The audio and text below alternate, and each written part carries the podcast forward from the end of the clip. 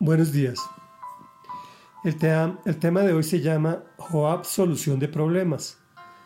Iniciamos el capítulo 20 del segundo libro de Samuel y en contexto, Absalón, hijo del rey, dado de baja mientras perseguía a su padre David, cierra el capítulo de esta rebelión. Pero dentro del proceso de retorno del rey a palacio, ocurre otra serie de movimientos políticos.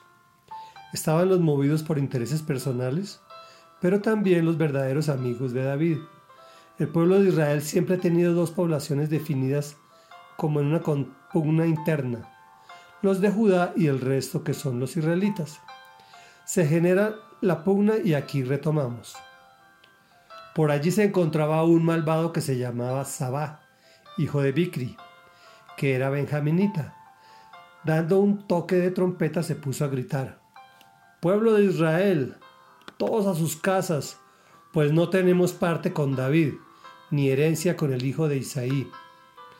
Entonces todos los israelitas abandonaron a David y siguieron a Sabá, hijo de Bicri.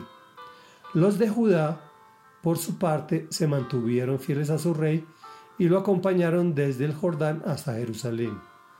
Cuando el rey David llegó a su palacio en Jerusalén, sacó a las diez concubinas que había dejado a cargo de palacio y las puso bajo vigilancia.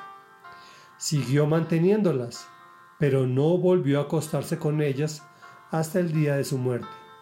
Quedaron encerradas y viviendo como si fueran viudas. Luego el rey le ordenó a Amasá, moviliza a las tropas de Judá y preséntate aquí con ellas dentro de tres días. Amasá salió para movilizar a las tropas, pero no cumplió con el plazo.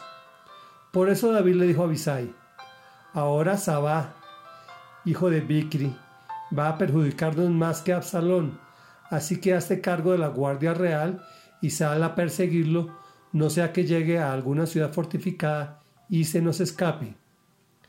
Entonces los soldados de Joab, junto con los quereteos, los peleteos y todos los oficiales bajo el mando de Abisai, salieron de Jerusalén para perseguir a Sabá hijo de Bicri.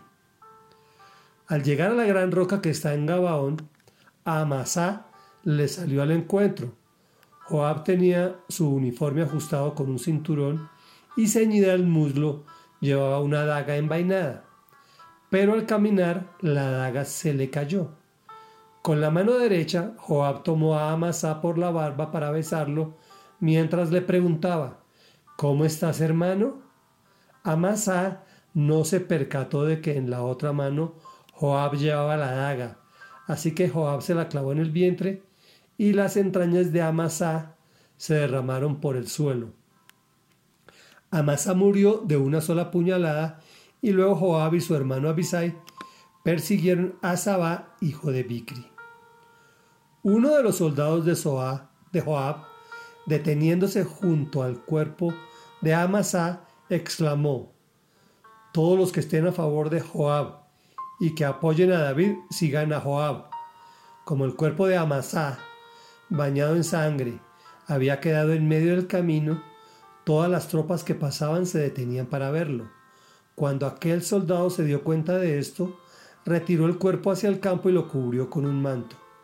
Luego de que Amasá fue apartado del camino, todas las tropas fueron con Joab a perseguir a Saba hijo de Bicri.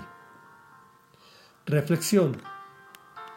Siempre aparece el que en el caos se quiere beneficiar. En esta situación, o en este caso, fue Saba. Dios lo llama malvado, pues está en contra de sus planes. Ubicó a los ya descontentos israelitas en contra de David. A esta nueva división interna se le suma encontrarse con sus concubinas violadas por Absalón, y adivinen quién pagó los platos rotos. Injusticia siempre veremos, incluso ejercidas por los que amamos al Señor. Solo somos personas que hemos decidido creer y esforzarnos por cumplir. Acto seguido, a contener la revuelta. David continúa enojado con Joab. Recordemos que este personaje fue cómplice de David en el asesinato del esposo de Betsabé. Mató al general Abner con que el rey iba a hacer una alianza para recibir el reino de Israel sin contienda. Mató a Absalón en contra de las órdenes directas y ahora mata a su jefe, a Amasá. Él resuelve los problemas de raíz, aparentemente.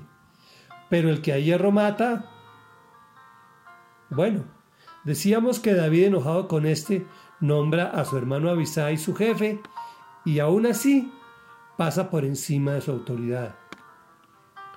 Ojo con los amigos como Joab, que saben cositas de nosotros, pues han sido nuestros cómplices o alcahuetas de nuestras salidas en falso. Se creen que pueden determinar nuestras cosas y obviar nuestras decisiones.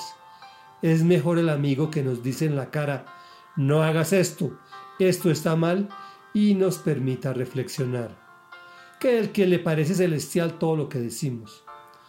Oremos, amado Rey Dios y Padre Santo, Padre amoroso y misericordioso, venimos ante tu presencia en el nombre poderoso de Jesús para clamar, Señor, que nos dé sabiduría, que nos acompañes de buenos amigos, de gente que te ame, gente que tenga principios y valores, que, nos, que cuando tenga que decirnos no, nos lo diga francamente en nuestra cara y nos haga reflexionar.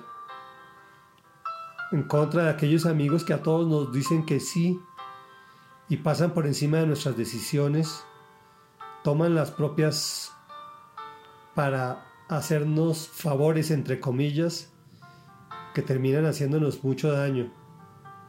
Hoy venimos a ti a bendecirlos a tanto unos como a otros, y a pedirte sabiduría y discernimiento para saber con cuáles debemos estar y a cuáles debemos alejar de nuestro lado. Te hemos orado en el nombre poderoso de Jesús, para la honra, gloria y alabanza del Padre que está en el cielo. Amén y amén.